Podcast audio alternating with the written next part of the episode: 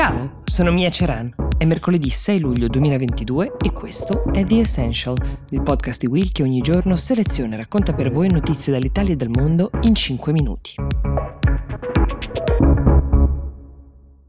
Hey, it's Ryan Reynolds and I'm here with Keith, co-star of my upcoming film If, only in theaters May 17th. Do you want to tell people the big news? All right, I'll do it. Sign up now and you'll get unlimited for $15 a month in six months of Paramount Plus Essential Plan on us. Mintmobile.com slash switch. Upfront payment of $45 equivalent to $15 per month. Unlimited over 40 gigabytes per month. Face lower speeds. Videos at 480p. Active Mint customers by 531.24 get six months of Paramount Plus Essential Plan. Auto renews after six months. Offer ends May 31st, 2024. Separate Paramount Plus registration required. Terms and conditions apply if rated PG.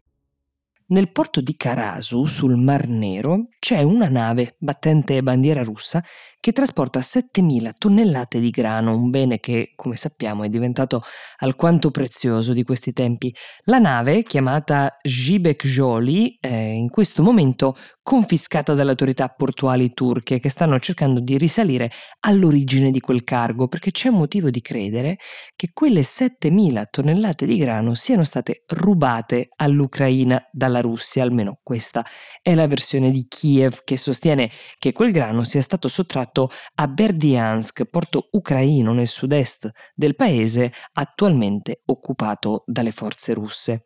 Il Mar Nero è il teatro di questo nodo che riguarda l'approvvigionamento alimentare di mezzo mondo in questo momento. È un mare, per darvi un'idea della collocazione, sul quale si affacciano Romania, Bulgaria, poi più a sud la Turchia e a nord-est Russia e Ucraina, con una parte dei territori ucraini che ora sono sotto il controllo russo.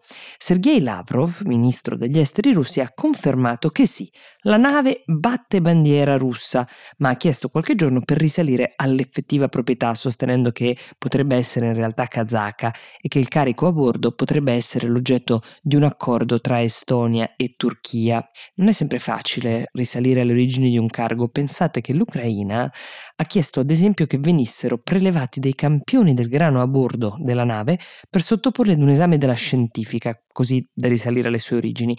Ma che fine faccia il grano ucraino, che da solo è il 15% del grano che viene venduto in tutto il mondo, è un tema enorme perché al pari di altre risorse energetiche è fonte di lauti introiti e soprattutto di potere negoziale. Le autorità russe che controllano la regione ucraina occupata di Zaporizia hanno annunciato martedì scorso di aver firmato contratti per vendere grano all'Iraq, all'Iran e all'Arabia Saudita. In tutto ciò la Turchia è in una posizione molto delicata, come sapete si è assunta già da tempo un ruolo di mediatore tra Russia e Ucraina, o meglio tra Russia e Occidente intero, essendo uno dei pochi paesi che conservano dei rapporti quasi buoni con Putin e quindi il responso che darà su questa nave potrebbe essere dirimente per come verranno gestite le cose in futuro.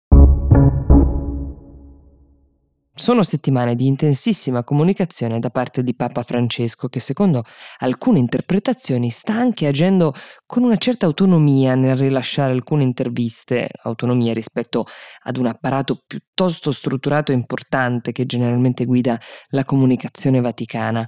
La prima intervista di cui vale la pena dare conto, anche perché riguarda quello di cui abbiamo appena parlato, il conflitto tra Russia e Ucraina, è quella rilasciata qualche giorno fa all'agenzia Reuters, nella quale parla del suo possibile viaggio a Mosca e il pontefice aveva mostrato, vi ricorderete, una certa apertura e una disponibilità a farlo, a viaggiare fino a Mosca, se avesse raccolto un interesse, un accenno di dialogo possibile. Di mezzo ci sono state delle dichiarazioni del pontefice che la Russia potrebbe non aver preso benissimo, anzi sappiamo che non le ha prese benissimo. Ricordate ad esempio quando definì il patriarca Kirill il chirichetto di Putin o quando ha usato l'aggettivo sacrilego o disumano per definire l'invasione russa. Tutto questo nonostante il pontefice abbia ribadito che la porta è aperta per il dialogo. Non ha ovviamente accelerato i tempi di questo ipotetico viaggio, al quale il Papa vorrebbe far seguire anche un viaggio a Kiev.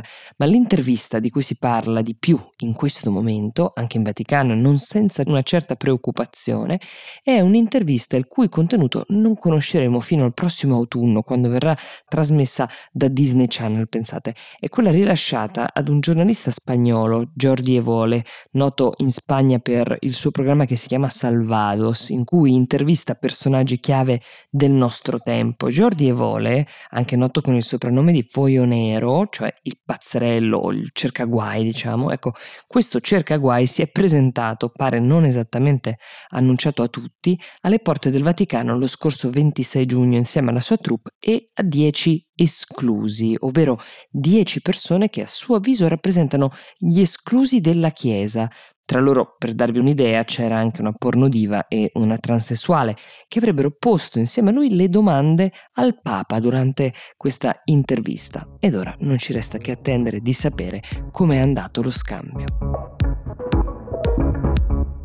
The Essential per oggi si ferma qui, io vi do appuntamento domani e vi auguro una buona giornata.